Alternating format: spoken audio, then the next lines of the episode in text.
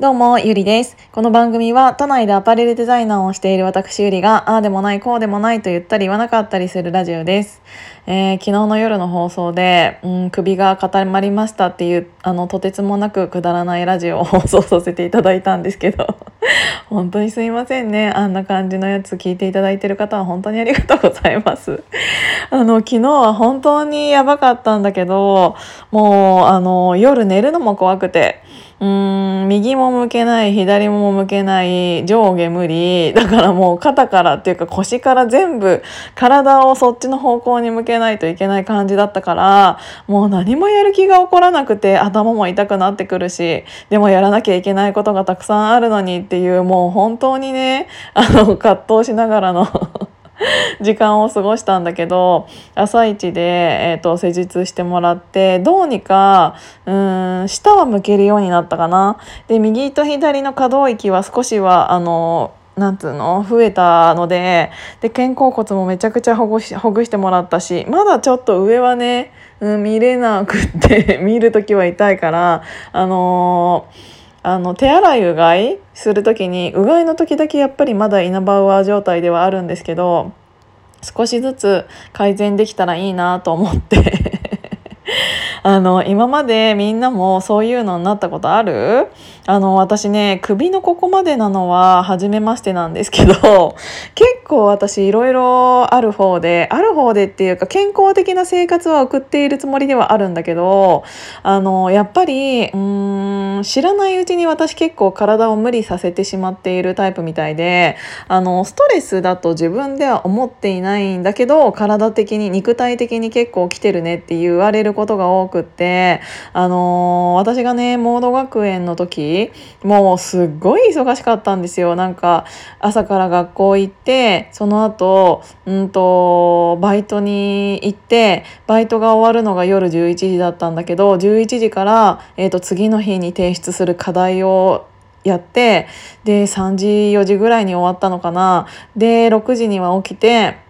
うんと普通にまた学校行ってっていう生活をね続けていた時があってあのある日あの立ち上がれなかったんですよね。お腹が。なんかお腹がっていうかなんか動かなくて。でお腹がちょっと変な感じがしてそのうちなんか「いてててててて」ってなって結局胃潰瘍だったのかな。もう忘れちゃったんだけど。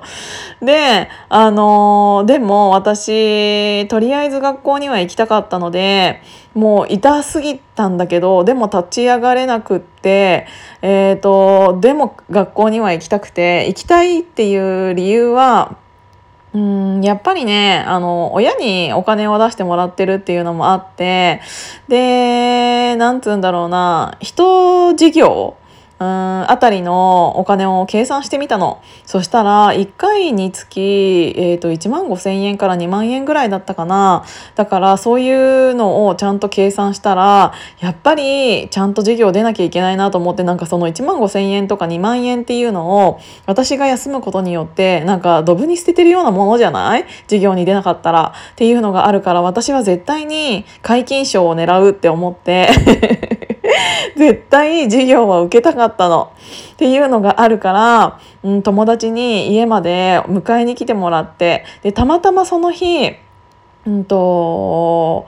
昼ぐらいからの授業だったのね。だから朝一で友達にその時の親友に連絡して「あの学校行きたいんだけど動けない」って言って そしたら家まで迎えに来てくれて2人が私を抱えながら授業に出させてくれて。学校に連れてってくれてっていうことがあったんだけどでもうそういうのね後から調べてもらったら全部神経痛みたいな感じあのストレスから来ているものって言われてなんか結構いろんななんか MR とか検査をしてもあの何が何があのどこで何が起こってるかわからない状態だからなんか最終的にそういうのってストレスとか神経とかそういうことを言われるんだよね。何の検査あの血液検査しようがあの MR を受けようが別に問題ありません。って言われるんだけどいやでも起きれてないじゃんっていう。問題本当になかったらあの私健康ですよねって思うんだけどでも結局そういうのってあの心とか、うん、そういうところとつながっていてやっぱり体だからね。同じ体だからあのそういうものから来るものであろうって言われて結局ね何が理由かって言ったら結局ストレス神経とかそういうことを言われるっていう オチなんだけど前それで私救急車も呼んだことあってあれ何年前だったかな？もう夜中になんかあの息をするのだけで、えーと、胸が痛いというかなんかピキヒンってなる時があって。それは定期的にあったのね。あの、なんだけど、それが、うん、いつも健康診断は、あの、異常なしって全部言われるし、でもなんか、あの、心臓周りの神経が痛いっていうか、で、なんかもう息するだけでも、ピキーンってなって、てってなってもうすっごい息も薄くなっちゃってで息を薄くしてたらなんかどんどんどんどん何て言うんだろう目がかすんできてである日また動けなくなっちゃったの。でそれは今度は夜中だったんだけどであのえなんかちょっと今回に関しては息も薄いしやばいなって思ったの。でそれがもし何時間か続いたらちょっとさすがに救急車呼ぼうかなって思ってあのー、でも救急車を呼ぶってなったらお金もかかるしうーんなんか他の人の方が大変かもしれないのに救急車を私が呼ぶことによってなんか他の人がなんかなんつうの？うーんその救急車を使えなかったらとかなんかいろいろなことを考えてしまって救急車を呼ぶのもなんか失礼かなとか思っちゃったりして。で救急車を呼ぶ前になんか看護師さんと電話ができるダイヤルみたいなんがあるんだよね。あれ妹に聞いたんだよね。あの 妹看護師だから。であ別にお前が教えてくれたらいいじゃんって思いながら